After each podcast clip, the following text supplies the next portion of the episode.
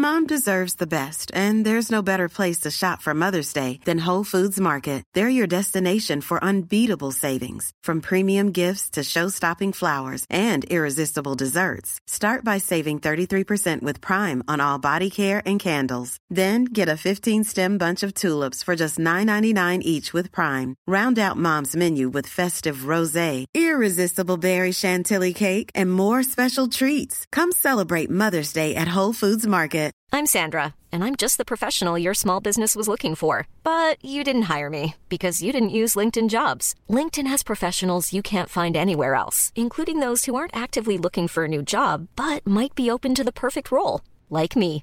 In a given month, over 70% of LinkedIn users don't visit other leading job sites. So if you're not looking on LinkedIn, you'll miss out on great candidates like Sandra. Start hiring professionals like a professional. Post your free job on linkedin.com/people slash people today. Quality sleep is essential. That's why the Sleep Number Smart Bed is designed for your ever evolving sleep needs. Need a bed that's firmer or softer on either side? Helps you sleep at a comfortable temperature? Sleep Number Smart Beds let you individualize your comfort so you sleep better together. JD Power ranks Sleep Number number 1 in customer satisfaction with mattresses purchased in-store. And now, save 50% on the Sleep Number limited edition Smart Bed for a limited time. For JD Power 2023 award information, visit jdpower.com/awards. Only at a Sleep Number store or sleepnumber.com. Hey there, it's Michele Norris. I'm host of a podcast called Your Mama's Kitchen. When I travel, I'm usually looking for a way to find a taste of home when I'm not at home. And one of the things I love to do when I am at home is entertain. And Airbnb allows me to do that. When I was in California recently, I rented a house that had a great kitchen. And when we were sitting around the table, we're all thinking, we're in someone else's house. Someone could be in all of our homes as well. If you have a home, but you're not always at home, you have an Airbnb. Your home might be worth more than you think. Find out how much at airbnb.com/slash host. Never mind the bollocks, ladies and gentlemen. Welcome to the Football Ramble preview show, sponsored by Betfair. The North London and Manchester derbies are upon us. It's Friday, 13th September. I'm Marcus Speller. I'm Jim Campbell. I'm Vithushan Ehantharajah. And I'm Andy Brassell.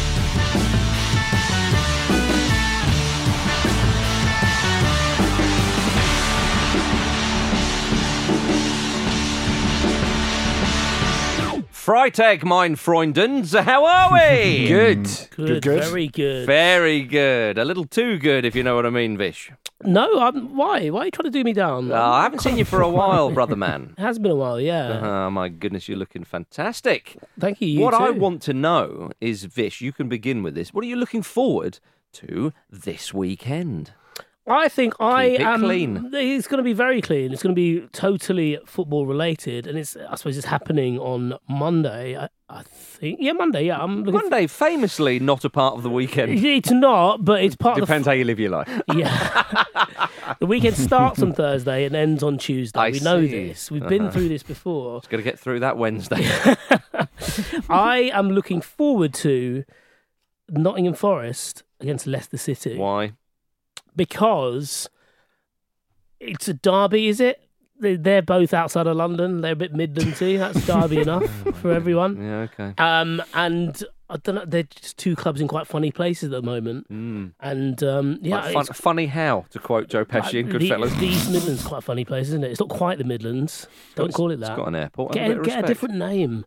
Okay. Uh, but yeah, no, I'm, I'm quite looking forward to that because it's um, it feels like a six pointer already, and two what like an established club with an Yeah. established squad, Uh-huh. and a club trying to, I suppose, Yes. gel these players together. I see. I think that'd be quite fun. Andy Brassell, uh, what are you looking forward to this weekend? And would you like to disrespect a region of England as well? no, you know what? I want to do the reverse. I want to stand up for an English ins- institution in the Premier League. I'm very much looking forward to a fully refreshed Manchester United after their couple of weeks off, showing Erling Haaland that it's not his Premier League, it's oh. theirs. Oh, it's, it's theirs. Wow. Big, talk, from the brass there. Okay. Jimmy, what about you? What are you looking forward to? I'm also weekend? looking forward to the Manchester Derby, but I'm particularly looking forward to the return of player cam Mm. as it focuses entirely on Cristiano Ronaldo on the bench um, until he comes on I in about. I reckon, the 76th minute. Right enough. Um, so you're, you're looking forward to that more than the North London derby. I'm Shows trying you're not to scared, think mate. about You're that. scared. scared. um, all right. Okay. Fair enough. Well, let's begin with the North London derby, Jim. if We Let's. mates, uh, and and that's where the Premier League on Saturday begins at twelve thirty. Of course, Arsenal. Or as we like to call them uh, currently, top of the league Arsenal. Mm. It is still- it is apparently a fact yeah. for now. I just assumed it was Erling Haaland on his own. on his own, Up yeah, climbing up, Uh, stamping on the others as he goes down, smashing every rung behind him. Yeah, but he's actually he's he's actually separating Arsenal and Tottenham at the moment. uh, so it's first versus third, all to play for, of course. How are you feeling about this? Nervous as always. Um, You really do get nervous in this. I do. Um, I think it. I think that goes both ways. I think both sets of fans get nervous. This- However, the form of the teams are, Mm. wherever the game is, uh, it's really a nerve-wracking one. Um, so Spurs haven't won at the Emirates since 2010, which is surprising because I suppose because draws feel like def- defeats, and there have been plenty of those. Mm. Um, I- I think Spurs are very, very good on the counter Mm. this season, and I think that has been the vulnerability we've seen from Arsenal, certainly based on Old Trafford. Um, so they need to think about that and they need to tighten that up. So I think Spurs will probably go into this quite confident. They're very difficult to break down. So Arsenal's creative players, Martin Odegaard in particular, Mm-hmm. really needs to be on top of his game. But actually, one of the great things about this this this fixture is that both teams are always really, really pumped for it and really on top of it. So just essentially got to keep your heads, not do a Rob Holding from last season, and and just try and just essentially surf the wave of uh, energy and emotion to a win. So I'm, I'm. You can hear how nervous I am. say. I'm just- keep it's, talking. It's a really, really bizarre thing the way it affects you. No other game affects me like this. I see. Possibly not even England in finals of things, which I've only seen. We've once. only got one example of that. Yeah. um, Andy Brassell, I, I think I get the impression that that people might fancy Spurs generally over Arsenal here, but yeah, Arsenal are top of the league. What do you think? Who do you think are in better shakes at the moment?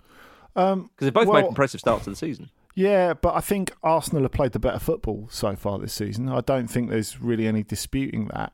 And um, a lot of the time, and I, I know this is like an Antonio Conte trope, it feels like um, playing a sort of coherent football and getting good results are, are, are two total totally different things really with with with his teams. And it's felt like that a, a lot for Spurs this season. You know they've felt a little bit clunky on occasions. So I- could definitely imagine Arsenal having more of this game. Whether that translates into a positive result is a, another thing because of course I think with the Arsenal um, side of it you just have that Manchester United game in the in, the- in the back of their minds. You know a game that they could and maybe should have won, but you had that feeling going into it. And I don't know if this is just the feeling you've get, got from Arsenal going back over the last couple of years is something I should ask Jim really rather than just pontificate.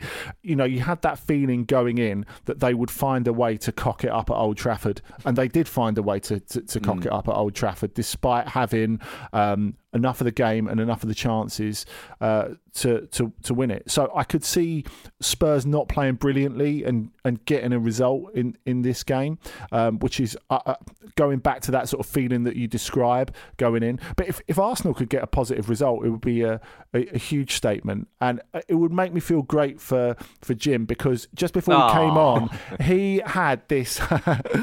he, he was saying Gabriel Martinelli's trended on Twitter. Oh my God, there must be something wrong with him. so I feel how Turns Jim's people just like it. him. Yeah. well, I, I think it, I think there's an element of that, Andy, in which you are challenge, challenge, um, channeling uh, the spirit of William Gallas, who's still with us, at, uh, as, as far as I'm aware. Don't want to uh, mislead you there, but um, he, of course, played for Arsenal and Spurs and said that Arsenal have a better chance of winning the title this season than Tottenham because he said Tottenham are not nice to watch. He also put it down to the fact that Arsenal um, are not playing in the in, in the Champions League, and uh, and on Tottenham he said they play the Italian style of football. It's not very nice to watch, uh, but I think it's very difficult to play against. Vicious, I suppose, are they not nice or nice to watch?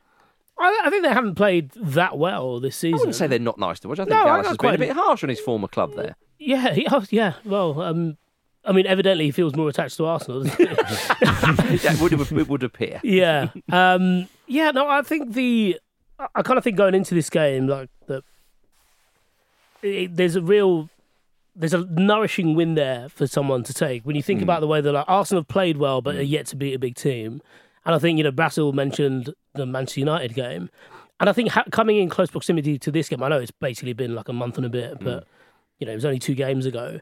You'd feel that because they had that game, Arteta would you'd hope he'd have learnt something. Because I think you know the problem with how they managed that game was as soon as they got into it, they started chasing it, Yeah. which was a, a weird hmm. dynamic. I kind of understand what he was going for, but it felt like the kind of thing that you can only get away with later on in the season when everyone's a bit more established in what they have to do.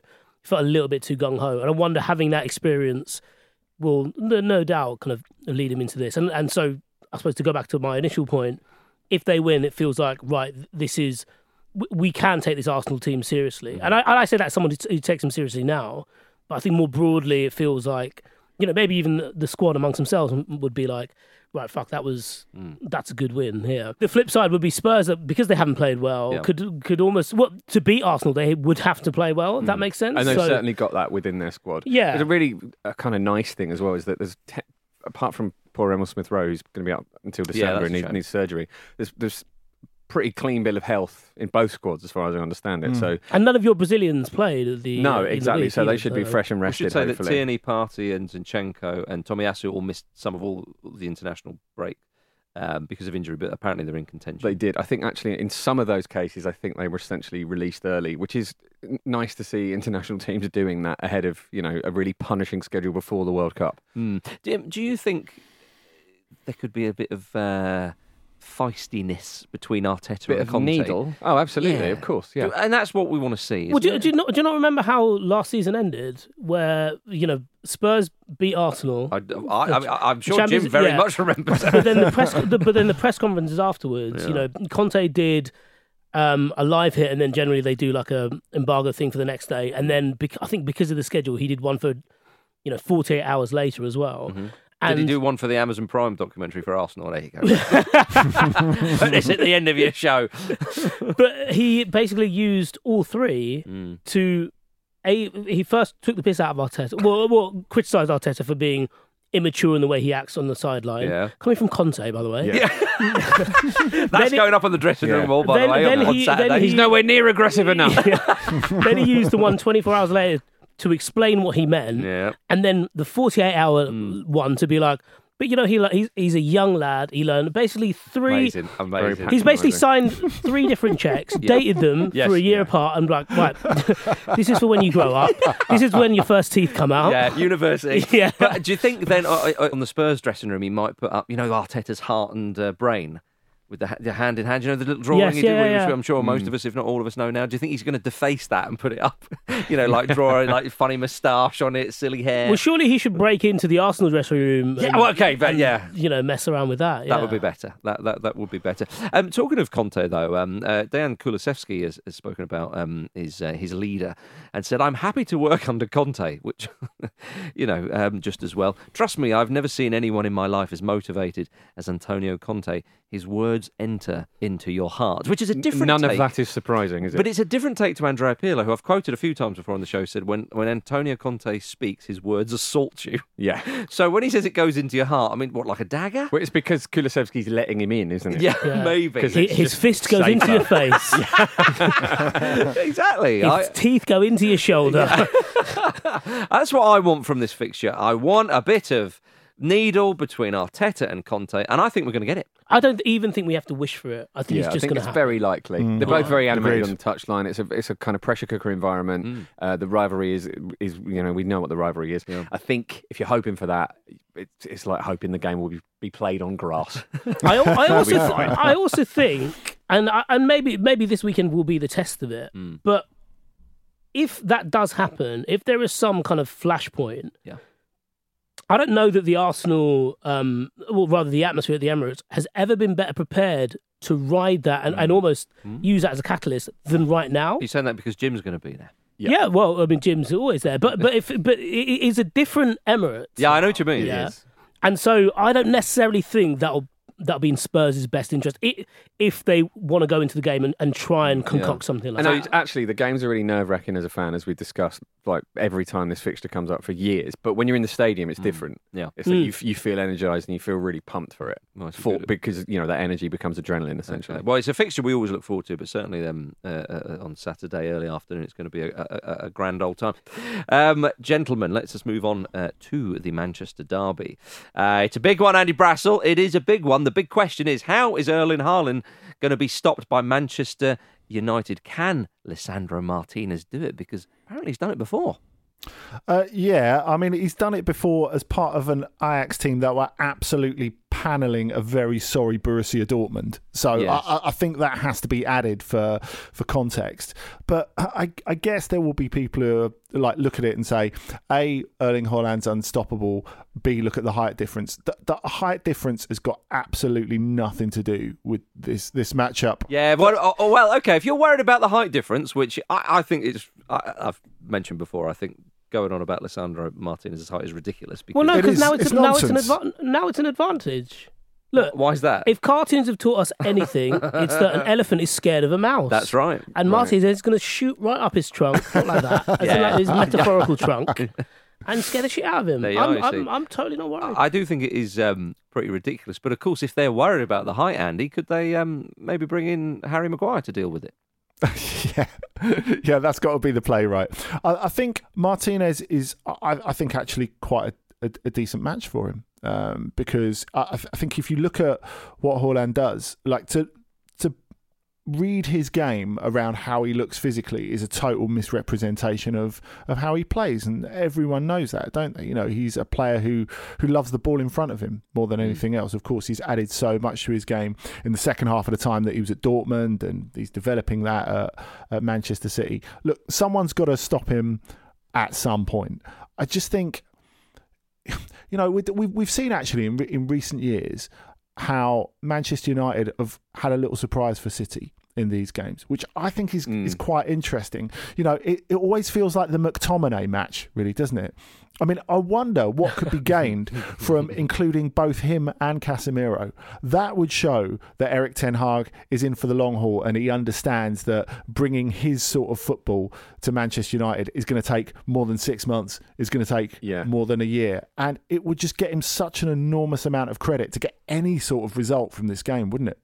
It would, Yeah, this I actually wanted to ask you about this Vish, just how you expect Ten Hag to set up in terms of in, in terms of exactly this. Will, will it be sort of not quite damage limitation, but will it be pragmatic and, and will it be about just trying to kind of stultify Man City, or is he going to go to try and impose his game on it and try and just win the game on their terms? Yeah, well, I I don't think um, pragmatic and you know, I suppose you know, trying to shut them down are mutually exclusive. Like United have played their best football under Ten Hag, a small sample size, but you know, with less of the ball. Yeah.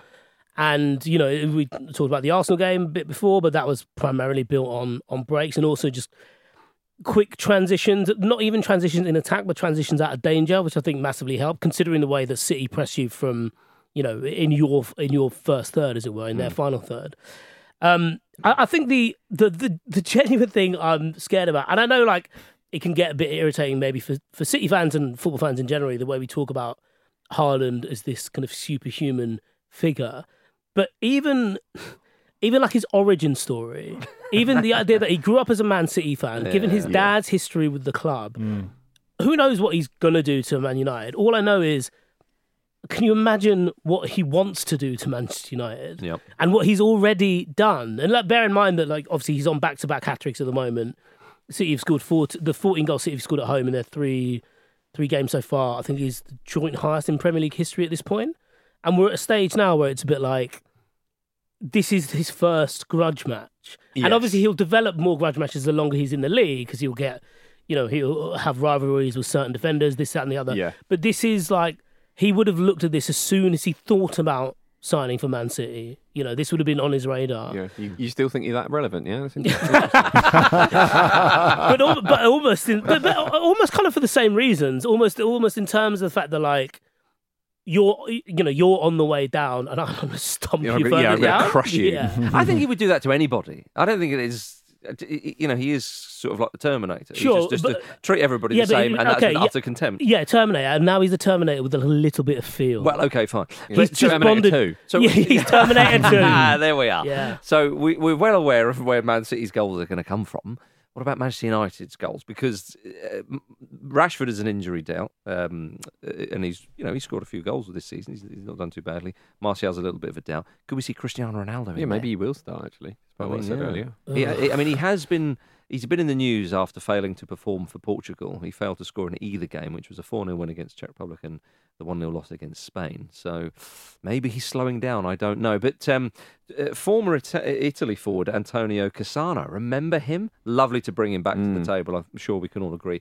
Has suggested that uh, Cristiano Ronaldo should retire.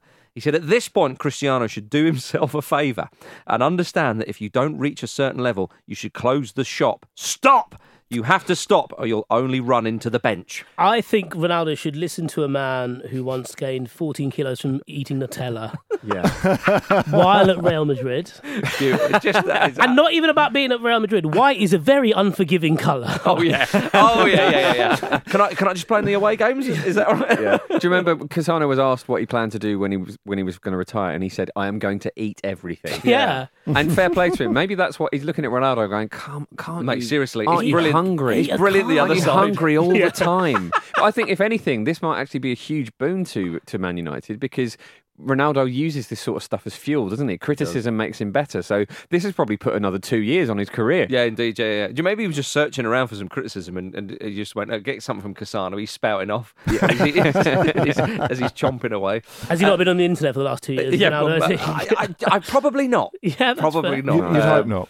Yeah, but um, He's yeah. kind of it's it's starting to affect him for Portugal as well, though. This criticism, isn't it? He, pl- he played at the weekend. nothing to do with his age and but getting no, older. well, quite yeah. but he's but- he's reaching. He's been he's been reaching for two years now. Like obviously, you know, decent goal return last year, but even like at the back end, Yeah. he was he's he's just trying to grasp on the last bits of Yeah. Cristiano. But Well, I he's- they're still starting him for Portugal, and you wonder with you know with Rafael Leandro and João Felix in there as well.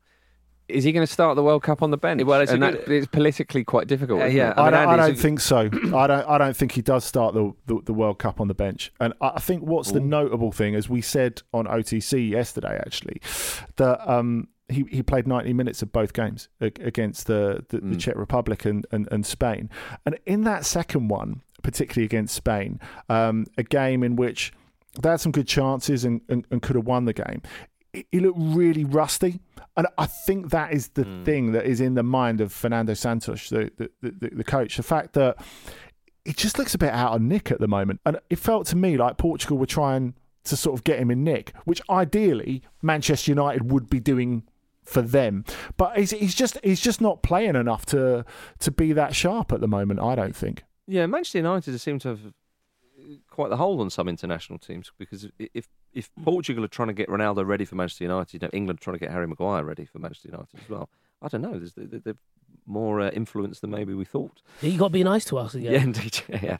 Um, uh, Denmark. We're Otherwise, getting, we'll ruin your players. uh, Denmark are trying to get Christian Eriksen ready for Manchester United again. I mean, he's impressed uh, for them on international duty. Um, but and you mentioned the World Cup, and I've just mentioned Denmark. That leads us neatly, of course, to uh, Denmark revealing that they're going to have a new monochrome kit for the World Cup in protest against Qatar.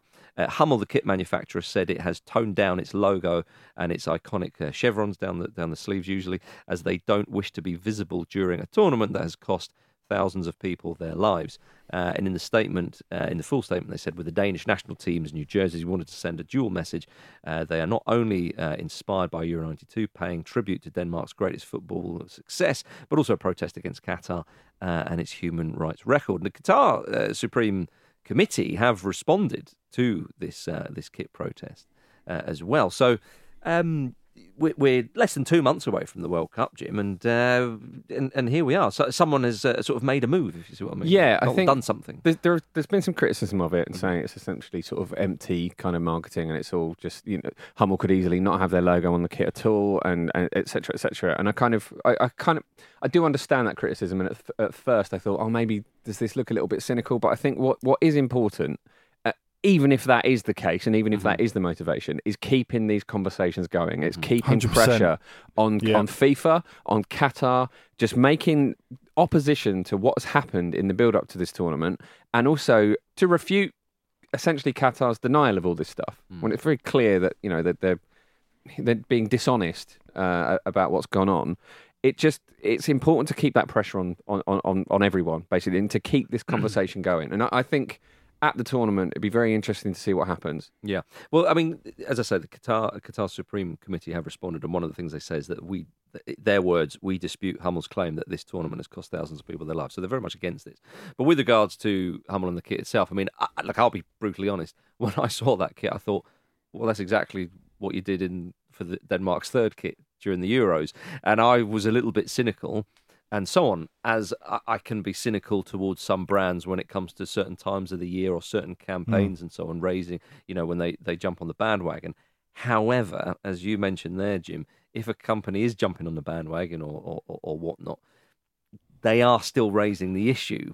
Yes. So you, you can be cynical, but accepting at the same time, Yeah. perhaps. Yeah, no, I, I, I do agree with what you're saying. I also think it's, you know, Denmark have been one of the more vocal teams and mm. FAs when it mm-hmm. comes to this the staging of this World Cup in Qatar, and I think, you know, like deep down, it's obviously not going to make. I, I believe it's not going to make a difference. But as Jim rightly says, like it's keeping the conversation going. Mm. I think a lot of brands have in the past used, you know. Uh, have towed the line with this kind of stuff mm-hmm. or just jumped on the bandwagon when the bandwagon's almost full Yeah.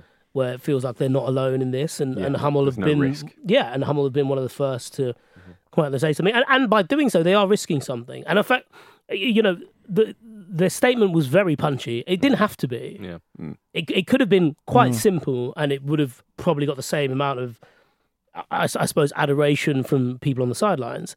But because it's drawn Qatar into making this statement I, I, I think there is something in that because bear in mind that yeah, there's been a lot of misreporting of figures. There has been a lot of buying people behind the scenes. Um, even the nature of staging this World Cup where it is, I think we we can all be quite honest about that.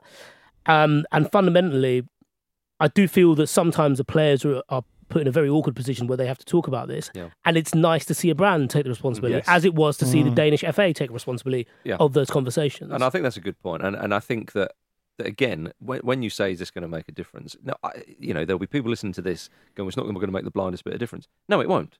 And and sadly, the people have died. You know, you know that that, that is the, the, the, one of the tragedies here, of course, about this tournament. That I mean, that is the tragedy.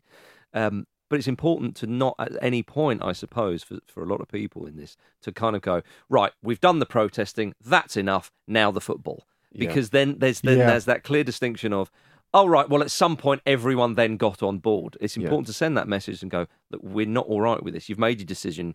We, we, okay fine. We're all playing in it but we're not okay with this. It's like Jim says, um, you know, uh, keeping the conversation going is not making the difference that we, we want it to make. Um, that's that's not possible, but it, it, it is making a difference. Uh, I, I feel, and like Vish says, um, in the response, um, which is gaslighting par excellence by by the Qatar Supreme Committee, because you know saying that um, we've got recognition from uh, human rights groups across the world from the strides they've made. That that that is plainly not true. That is plainly not true. Ask Amnesty or anyone else who's, who's who's been working for the interests of of, of the workers off off the back of this. And it's, it's just not the case. Yeah. And so I, I think to give them a bit of rope to provoke them into to saying that is is, is really important. I think to to keep the conversation going, as you say, Marcus, to to not say that right we've we've said we're against it and, and now we're just going to get on with it. You know, th- th- this is a World Cup that is going to get played, but it's also an incredible global audience to get across the message that what's gone on isn't isn't right. Absolutely. And I think at the tournament, that would be really, really powerful. I'm sure statements will be made. I'm sure there'll be protests. But I think the most powerful thing that could happen, the, the most, because it's about embarrassing FIFA and it's about embarrassing Qatar, really, is that in the unlikely event of dead rubbers in groups in the group games, uh, teams should just not play. And also the third place playoff, but the team should not play that game. Imagine how powerful it would be. well it's it's, uh, it's a big idea jim uh, we shall see all right everybody let's have a quick break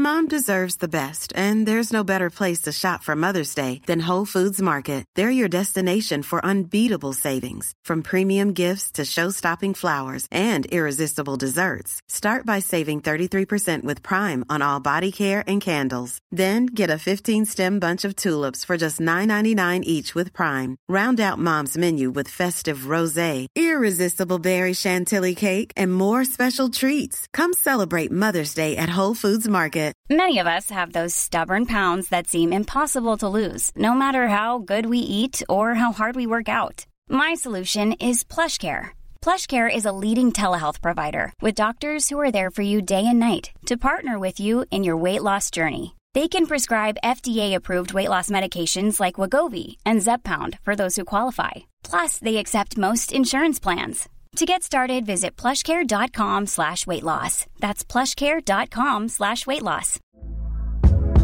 Hey there, it's Michele Norris. I'm host of a podcast called Your Mama's Kitchen. When I travel, I'm usually looking for a way to find a taste of home when I'm not at home. And one of the things I love to do when I am at home is entertain. And Airbnb allows me to do that. When I was in California recently, I rented a house that had a great kitchen. And when we were sitting around the table, we're all thinking, we're in someone else's house. Someone could be in all of our homes as well. If you have a home, but you're not always at home, you have an Airbnb. Your home might be worth more than you think. Find out how much at airbnb.com/slash host.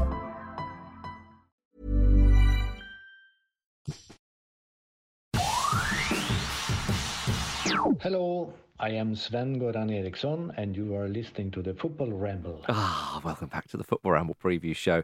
Um, You sound like you've just got out of a spa. yeah. I know- Why and I- could that every be? time I hear that man's voice, I do feel like that. Um, just pass me a towel and uh, we'll be back in.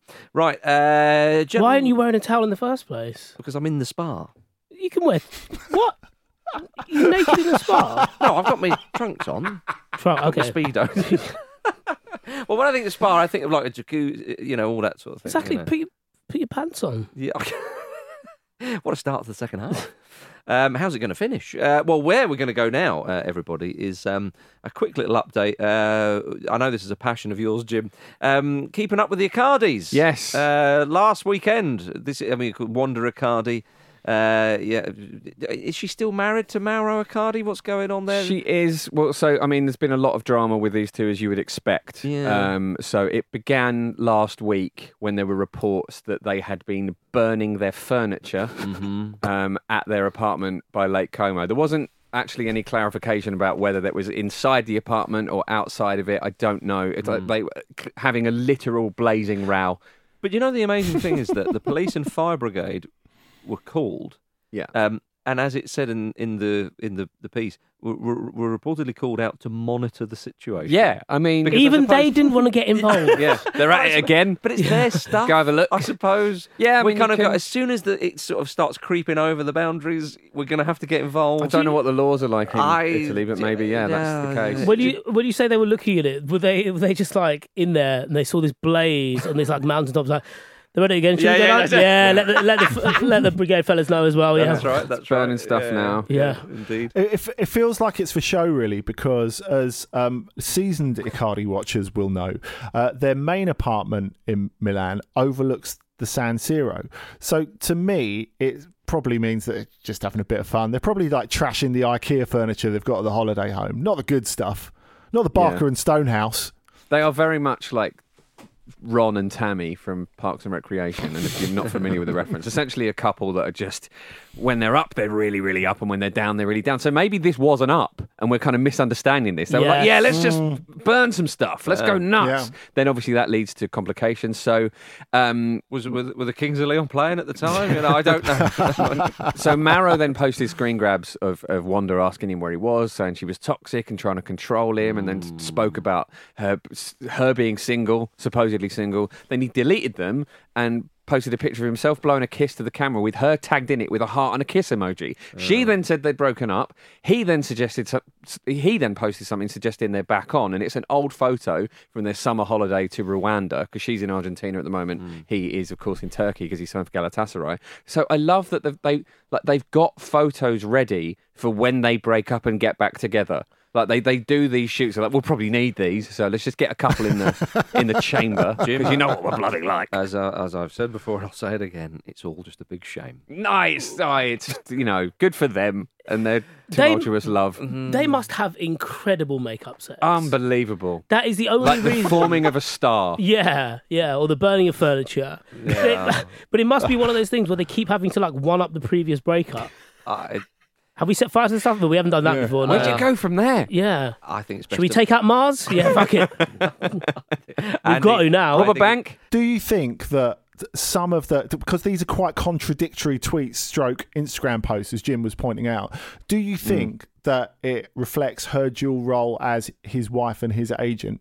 So even if he's annoyed with her in a relationship sense, he's like, actually, you got me a huge rise at, rise at PSG, which they immediately regretted, and you got me this move to Galatasaray, where you convinced PSG to pay eighty eight percent of my wages. I mean, she is she is She's a good. great agent She's by any good. stretch of the imagination. And I think throughout all of this chat, I think Yaya Toure would have turned to his agent and gone, "Well, you do none of this for me. Absolutely none of it." Um, Where's the makeup sex I with was you? going to say, yeah. Also, also, if you're ever in negotiation with them two, if they walk into your office, you want them out as quickly as possible, Yeah. don't you? Whatever, honestly, whatever you want, just Yeah. fuck Put up. the lighter down. yeah. please leave, uh, gentlemen. Back in the Premier League on, on Saturday. Sorry, it's not as good. Liverpool host Brighton, and Brighton have got a new manager, Jim. They do. They do. Uh, Roberto De Zerbi. De Zerbi. Uh, it's a Zerbi day for them. Uh, they will. He will take charge of his first game. Uh, Lewis Dunk has been very impressed with uh, De Zerbi so, so far, and he said we had uh, a very good first session. It was intense.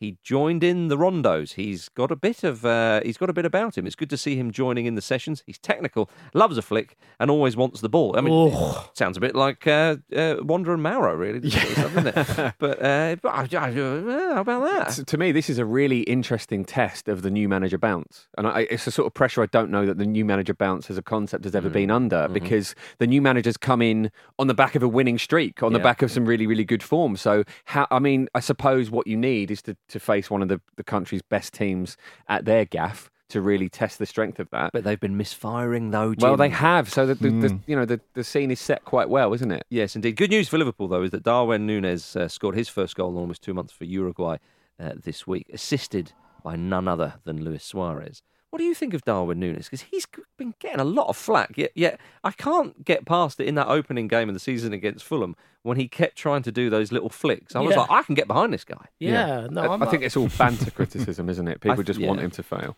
I, I think it's yeah. I, I mean, th- there's always you know th- those types of people in football fandom, and obviously we see a lot of them on Twitter. They're always searching for the next Penalto, aren't they? um, and, and and I suppose they kind of have it with Darwin Nunez, but. I was going to ask Andy about this actually. D- do you think this is just because the way I see it, it's a new player adapting to a new league. I, I've absolutely no problem with hmm. that. I was a little bit surprised Liverpool went for him because he didn't strike me as a Liverpool type player, even if they had to replace Mane.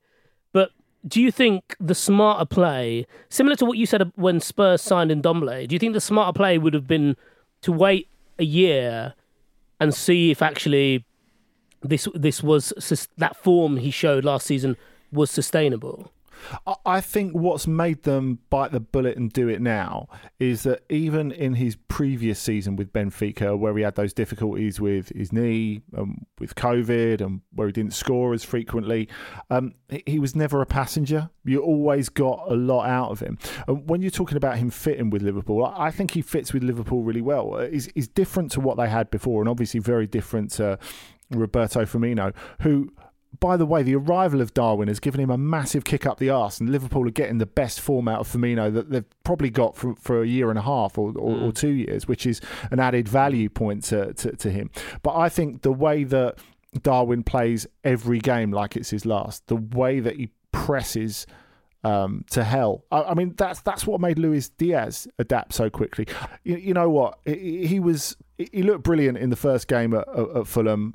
I think he'll come back really quickly. He'll adapt really quickly, and he- he'll have a good season for Mm. them. Because let's face it, there are more than enough games for him to get stuck in to, to get stuck There into. are. Andy, I want to ask you about uh, Roberto De Zerbi because we've kind of glossed over that a little bit there. Mm. Um, you say Nunez is maybe a good fit for Liverpool. Um, I, he, he seems a good fit for Brighton, does he not? Considering the work Potter has done there, he, he won the league at um, Shakhtar. He uh, was praised for his uh, style of play, possession based and attacking and so on, when he was manager at uh, Sassuolo, of course, and a couple of you know decent top half finishes with them. And then when Benevento went down uh, under him, he was still praised for his attacking style. What what do you think that's a good fit? Because just Really good fit. Reading a little Really bit good about him, fit. yeah. And I, I think that the, the devil is in the detail with Sassuolo. It's not just where they finish. Just like with Brighton, it won't be where they finish because you know if they finish like sort of seventh, eighth, whatever, that that's probably the ceiling. If if if we're being perfectly honest, but that's that's fine. I think what has stopped Brighton breaking into that top bracket is um, the, the the fact that they haven't had a centre forward to make the most of their amazing play what I think they will hope for from De Zerbi, as, as as I've said elsewhere, is that he can do that with one of their existing players because they're not going to go and buy like a Darwin Nunez, for example. But what he could do, maybe he could, you know, make Leandro Trossard into that or make someone else into that. I, I- think you look at the way he developed players at Sassuolo, that's the detail, you know, uh, the way he got Locatelli and Raspadori and players like that into the into the Italy team and, and, and made them top players. He's a developer of players. That's so important to we've seen that at West Ham, haven't we, with David Moyes, turning loads of players who were dead weights into really important, really good Premier League players. Yeah, no, I think I think it's I thought it was really good business from Brighton, and uh, we shall see what he's made of. Uh, against Liverpool, um, although we won't just judge him on that result because that would be a bit silly. But of course, um, Graham Potter himself uh, is Chelsea manager now. They're away to Crystal Palace on Saturday afternoon. Um, so yes, I mean, of course, they were meant to be playing Fulham in his, in his first game, but they uh, they they're staying in London for it though. They were too And- scared, weren't they? they were scared, and, and Potter will obviously does want another crack at the cottage this season, having been beaten there by um, Fulham with, with Brighton. It's always worth reminding ourselves. But um, Jim, what, what what do you think? You mentioned the new manager bounce earlier. Yeah. Um, will Chelsea get it? Potentially, it's a, it's an interesting fixture fixture to start with, isn't it? Because Palace away is, is a tough one, especially you know a little bit of extra because of Potter's um, association with Brighton as well. But I think this is the biggest change for Potter now, isn't it? Essentially, you go into most games as the favourites, hmm. which he will not really have experienced before. Certainly at this level, that may have been the case with Östersunds. I'm not really sure, but it's obviously it's a massive, massive step up in that sense. So that will really be a test of how they're going to set the agenda now, essentially, and, and and we'll see how how how he adapts to that. But I, I mean, I don't think we've seen his ceiling yet. So I I I, I, ex- I expect him to impress at Chelsea. Actually, Yeah, indeed. Yeah, Vish, what do you think of Potter to Chelsea? And what, do you think he'll hit the ground running? Yeah, I think so. If you look at the players they have and the way Potter likes to play, you know, quite engaging in possession, often misfiring up top. That's basically Brighton. They're basically an expensive Brighton, aren't they? But but genuinely, I, dig? I don't know. I- it kind of it a bit a bit tongue in cheek. Yeah, One for the banter boys out there. Uh-huh. One for Julesbury.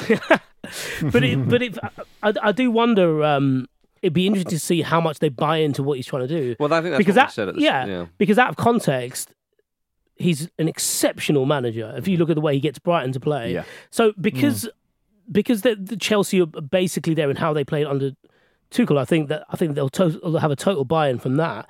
My my only query, as I joked about at the start, would be the goals. Chelsea have that problem fundamentally, and where, where does it come from? Does he try and arm other players with that goal scoring? Does he want to see a bit more from Mount and stuff like that? Pulisic's comments about you know feeling like he's revived, given that you know he came very close to signing on loan for Manchester United Yeah, yeah. and just getting way out. It's he's always had a good way of, of um, you know building a building a team beyond the first 11 and I think Chelsea have always struggled with that because people have felt unloved in very different ways. So it'd be interesting to see what kind of effect he has from there. I'm very interested well. to see what he does with Aubameyang actually, because Yeah. I mean Aubameyang's a very very good striker as we know, and very sort of kind of uh, ruthless when he needs to be. Um, and he's kind of been he was missing that at Arsenal. We rediscovered it a little bit at Barcelona. There's a there's a great striker there of a quality that he's he's not had at Brighton. So be very very interesting to see how that dynamic develops. Yes, and of course, uh, Patrick Vieira is standing in Potter's way to get a result. And he's on- massive. So very, Yeah. very big. the last one of the last managers. He's in like the league. five Lisandro Martinez. isn't one of the last managers you want to stand in your way of three points, of course. Um, one of uh, uh, of Vieira's predecessors at uh, Selhurst Park, of course, was Neil Warnock, and perhaps Patrick Vieira will take a, a leaf out of Warnock's book um, and, and maybe play a player out of in a totally different position, which would bamboozle Chelsea. I don't know, but we're talking about this because recently was it Darren Ambrose who who, who talked about Yeah, it was, yeah. it was Darren Ambrose who, who, who spoke about the time uh, during uh, when he played for, for Crystal Palace. Neil Warnock played right back Danny Butterfield uh, up front against Wolves uh, in the fourth round of the FA Cup, and he did this because Warnock said his wife had a dream the night before that their right back would score the winner against Wolves. Uh, so Warnock thought, well, who am I to uh, to question this? Uh, and uh, Butterfield scored a perfect hat trick in six minutes and forty eight seconds during the second half. Yeah. and in doing so, broke the record for Crystal Palace's quickest ever hat trick. Now, this sounds apocryphal, doesn't it? But it's it's, all there on all YouTube. It true. absolutely happened. and the, first- commentators are making comments about how crazy yeah, it is. and the, the first goal is is a header like, that is practically on the line. Hmm. The second one, he, he gets a little bit lucky. There's a bit of a scuff. The, the goalkeeper should do do better. The third one is he's basically messy at this point. The confidence like, flowing through his veins is amazing. He just like just runs onto the ball and just essentially nutmegs the goalkeeper Yeah. with his wrong foot from a tight angle. It is it is amazing. I'm sorry to pour cold water over this. I, I don't believe for a second that that was Warnock's reason for that, playing him up front. Because I think Palace with everything Palace, we know about the man. Palace did have a striker um, They did, problem, didn't they? They had a striker problem, and I think they had financial problems as well around about the time. And I reckon Warnock, being, well, I think this is more likely that Warnock thought to himself, right, well, we need to maybe play someone else up front who's quite quick, or who, like who do I think might fit the bill? And Warnock's the type of player that will just think, yeah, you're like a little whippet, you can go up front, nuisance value or Yeah. whatever. I'll make up a story about a dream. And I think he'll do that to make it funny, to make it like it is your destiny today, son. Yeah. you're going to do and this, take the you know. pressure off to an extent as well. Exactly, yeah. I, I also think fundamentally, e- even if if it, if that was true, if we have all the facts in front of us there before we you know entered into a you know entered our caveats of our own, Hmm. I still think even though he scored a hat trick. That is still a fucking terrible idea. Don't do that. Again. Don't do that again. Just because it worked, it's still Yeah. a terrible idea. Yeah, I know what you mean. I don't know whether he tried it again. Actually, Ah, well, Also, it depends, doesn't it? Because like Warnock, responsible manager, been in the game a long time, knows it. well, you know, manager. Yeah, uh, but then like you wouldn't want if if like Mario Kart came to us like right, my wife had a dream, and no, I don't want, do not want to hear it. Do not want to hear it. This is not the forum for that. No, absolutely not. Absolutely not, gentlemen. Uh, before uh, we get to the uh, the grand finale of uh, the preview show, of course, I'd like to to bring this to the table. Um, we received an email this week uh, from a uh, Patrick, I assume not Vieira, um, to inform us that. Um, Kevin Keegan will be hosting the British International Freight Association Awards uh, this year, the BIFA Awards. Uh, and on the awards, the uh, the BIFA Director General said since the 1970s, Keegan has been a pivotal uh, pivotal influence on the way football is played, managed, and perceived in Britain. And we hope BIFA members will use that example to put together category award entries, which show how they are also pivotal to the successful management of freight transport and international supply chains. The clock is ticking with just a few days left until the entry deadline, but there is still time to beat the final whistle, emulate Kevin, and score a last minute goal by submitting entries for the awards. not Uh, so- needed. So not, not a word of that is needed, is it? so the I know on this Get, show your, get your nominations in. on Kevin this show Keegan's hosted. when- That's all you need. whenever Keegan comes up. Uh, we all take the piss out of him. Mm. We all have a laugh at his expense. But I should say, I've looked into this, and he does actually have experience in this field specifically. yeah. Um, so I found out that in March 2021, he was one of the consultants for a container ship that was passing through the Suez Canal. now I, I haven't, I don't, I don't know what happened, but he ha- he has done it before. So if anyone's worried about his credentials, honestly, no need. They've got the right man for the job. Oh, by the way, somehow it will turn out that all the uh, the backlog of uh, lorries down by Calais, it's not Brexit, it's Keegan's fault. and he's broken down in front of them. Like, he just won't start. Why are you trying to force a biscuit into the ignition? Is he doing loads of these that we that we're not not aware of? Will we ever top the meat industry award? Well, I'm I'm thinking that we've got I think the meat industry awards and freight now. I wonder if there's more that we've not been aware of. Well, that just also, haven't been generally, publicised. like supply chains are a huge deal at the moment. yeah. Well, it, clearly they've got a, they've A, got who's name in. A, who's winning an award? and B, why you But, leave but- him but alone? this is going to end. Remember the remember the meat industry awards when it ended up with him field like fielding and fending off questions by angry people. As, as you say, Vish, at the moment, it's just gonna. He's just gonna. What are you going to do about Dover? What are you going to do about Dover to Calais? Well, you can't. You're not just here for the money, are you? Oh, it's the meat industry awards all over again. You don't care about supply chains, Kevin. You're just trying to transport your own meat. Show at footballramble.com, everybody. Right, time for this. Dean Smith also says you're an encyclopedia of football. A what? An encyclopedia of football. I don't know what that means. Oh, but we do. Hello, everybody. It's time for Jack's Encyclopedia. You know the drill. We give uh, Andy, Vish, and Jim a topic. You have to uh, get a right answer. We go round uh, the, the table. Uh, and of course, uh, if you get a wrong answer, you're, you're, you're eliminated from that round. You all know what we're doing. Right, gentlemen, are you ready? Yes. Yes. Sort of. Mm-hmm. Right, okay. So, uh, Jim, we're going to start with you. Then we go Jim, Andy, Vish, and so on. Uh, we will start with this is your uh, your your topic for, for for starters. Manchester United squad members for the 1999 UEFA Champions League final. So they can't have started the game, or just anyone. No, they who's could have. in Sta- the- they're right, they're in the squad. So starters, those on the bench, and so, are you looking? No, I'm thinking. You were looking. looking. think look look over there when you think you little cheater right okay so of course ready? if you uh, if you um if you're taking your time then you're going to hear this noise.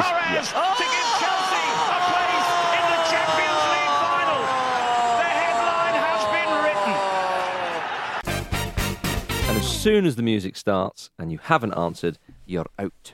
Okay jimmy? Okay. fire away! Peter Schmeichel, Ole Gunnar Solskjaer. Teddy Sheringham. David Beckham, Ryan Giggs. Henning Berg. It's wrong, Vish. I'm a, I thought that. Do you know what? As you said that, I thought to myself, "Yeah, that's right." And then he wasn't there. Oh, he's it's the John Terry thing, isn't it? Yeah. That's What why it was. Ah, he was an ever present in the in the, in the side that What season, but done? not for the Champions League final. Um, so you are uh, eliminated from uh, that round. Jim Campbell.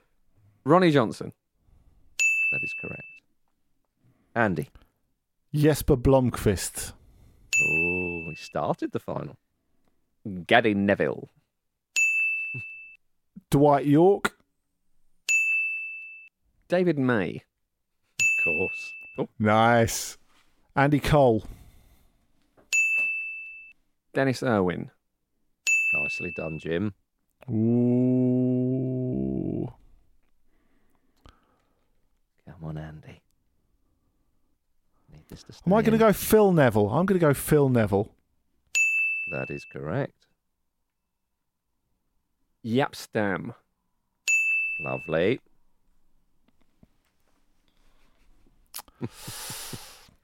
I'm going to reserve goalkeeper this. Go on. Raimond van der Gouw.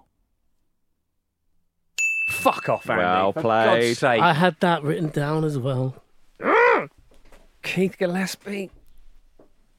Ah. Andy, you need to get this, otherwise we go round again. Tuffy, Tuffy, Tuffy. I'm, I, I don't know. I don't know. I think I'm out. You're still alive, Jim. You're still alive. So we're in sudden death now. Can we not all get a point? I can't- God, I think I might know name a player who's already been named. Um, I'm going to give you. I'm going to give you both a clue. I know this is not what uh, hosts should do, but no, the game's got to finish. yeah, yeah the game's got to finish. There's a starter that neither of you have got. Someone who started the final. I'm sure there is. Come on, Jimmy. Andy Cole. Andy Cole has already been said. Andy Thought Brassell so, for the yeah. win. Nicky Butt. There it is. Started the final in the centre of midfield, which I, with I he think did. uh, David Beckham. Um, so uh, Andy is 1 0 up. Andy is 1 0 up. That was a disaster. You're back in. All to play. The other two players, uh, Jonathan Greening and Wes Brown. Yeah. Ah, wow. Wes Brown, who would Mm. go on He must to have been f- 15 at the time. must have been. Uh, I'm pretty sure he got an assist He years did later cross it with his left foot. in in a Champions League final. Cristiano. Okay, Andy Brassell, you are to begin this round. We are talking Premier League goalkeepers with hundred clean sheets or more. It's a tough one. It's a tough one. This, but uh, but that's what we're about here on the Football Ramble. Toughness. Just look at Vish. Right, Andy. You to begin. Fire away. Petr Cech. Correct. David James. Peter Schmeichel. Oh, this is this is hard. I think. Come on, Andy. It's Torres to give Chelsea a place. Jens Lehmann. Jens Lehmann is not a good answer. Andy bows out. Vish. David Seaman. Edwin van der Sar. Well played. Ooh, ooh, ooh. Ooh, ooh, ooh. Nigel Martyn. Very well played. Very well played. Mm. David De Gea. Nicely done, Jim. Back to Vish. Shitbox. You little shitbox. Um, There are gettable answers still, gentlemen. ooh. Ooh. Alisson. Not Alisson, I'm afraid. Tough one, this. Jim for the win. For the point, rather. Hugo Lloris. Well played. Ah, I brought that out of the bag. Oh. I thought about longevity and I thought about Hmm. actually someone who's played and played in a good team. Yeah. that? No. It's a bit of a tough one, that. Uh, other answers you could have had Brad Friedel, Joe Hart, Mm. Jussi Jaaskelainen, Ah. Mark Schwarzer, Pepe Reina, Shay Given, Thomas Sorensen, Tim Howard. There we are. There we Wow. are. Perhaps not too Not many. Not that many, ones. though, Not in- that in many. general. Not that many. Mm. Um, we have even fewer answers for this last one, Good. gentlemen. Uh, Vish, you are to go first. So what have we got? One point to Jim, Mm-hmm. one point to Andy. Nil point. Nil point for Vish. You could, you could, you could tie it all up, brother. I could get a point. Indeed, and that then we would go to our, our, our tie break question, of course. But Andy and uh, uh, and Jim could win it outright. Okay, last category, Vish. You are to go first. Teams who have played five or fewer Premier League seasons. This is it's a tricky one. This it is a tricky one. Vish, Five or fewer. yeah, Vish, fire away. Oldham Athletic. Mm. Nicely done. Good start. Good start, Jim. Bradford City. Well played, sir. Swindon Town. Lovely start to the game there, gentlemen. Hull City. Reading. Oh, I was going to have them. Ipswich Town. Brought it out the bag. Brentford. Very well done. Huddersfield. Love that. Ah, I, I I think they're on the cusp. Middlesbrough. Andy bows out. Vish. Coventry City. What? No, Coventry were mainstays for a long, long Oh. Yeah. God. Took ages I- to get rid of them. Jim for the win. So for the get win, Jimmy baby. Oh, this is surprisingly tough. It's it is. five or fewer. At this point, it's a difficult one. this is difficult. Can Jim win it? It's Torres to give Chelsea a place in the Champions League final. Wigan Athletic. Oh, Ooh. close. So uh, that means Vish is back in, but not Andy. So it's a straight shoot out between Vish and Jim. Vish, what have you got? Blackpool. Good answer. Very good. Mm. Jim? Um, shit. it's tough. It's It's Torres to give Chelsea a place in the Champions Birmingham City. Yeah. It's all square. If a three person thing can be square. Tough All one, triangled. that. Yes, indeed. I had one more. I had one more to Go go. on, who did you have? Cardiff City. That would have that was a correct answer, Mm. yeah. So yeah, Cardiff City, Barnsley, Yeah, that's what I was looking for. Sheffield United. Sheffield United. That's one surprising. Yeah, you just had to really think Neil Warnock. All right, then we go to a tiebreak, and I am I am so delighted, so delighted that we've gone for a tiebreak this week, because the tiebreak round is, and and we'll start back at you, with you, Jim. Okay. International teams Aleksandar Mitrovic has scored against. No, what? he scored 50 international goals, man. It's not like he's got three.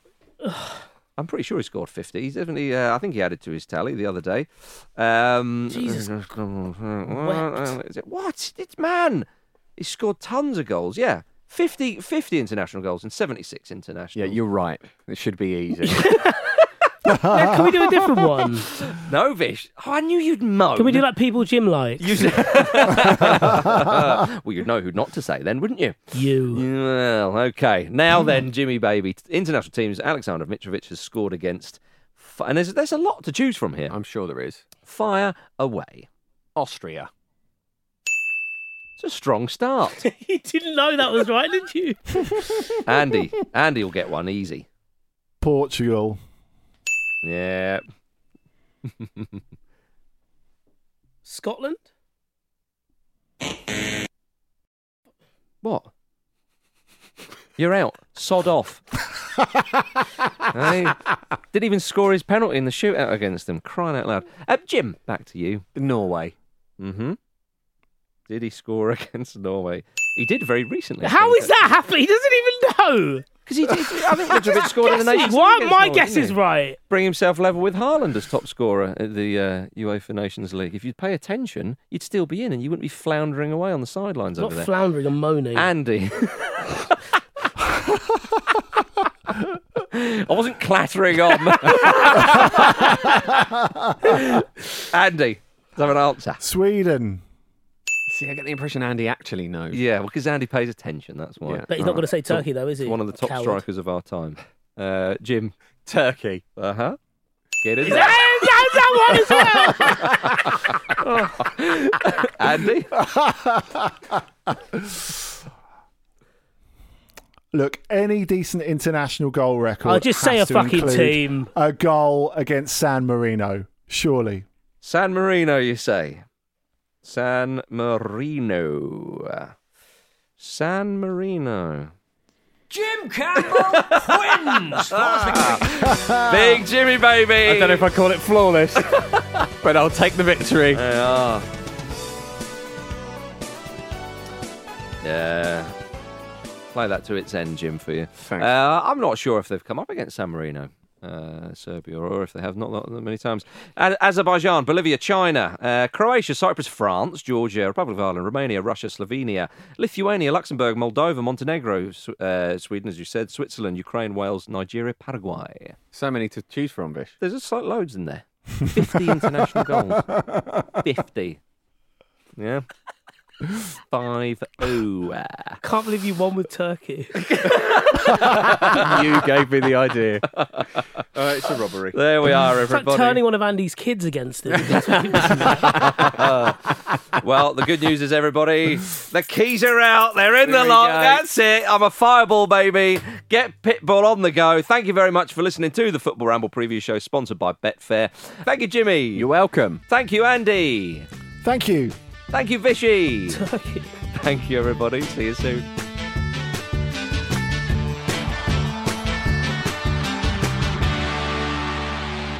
The Football Ramble is a Stak production and part of the ACAST Creator Network.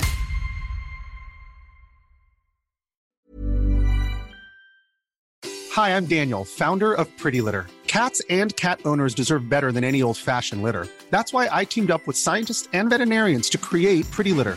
Its innovative crystal formula has superior odor control and weighs up to 80% less than clay litter. Pretty Litter even monitors health by changing colors to help detect early signs of potential illness. It's the world's smartest kitty litter. Go to prettylitter.com and use code ACAST for 20% off your first order and a free cat toy. Terms and conditions apply. See site for details.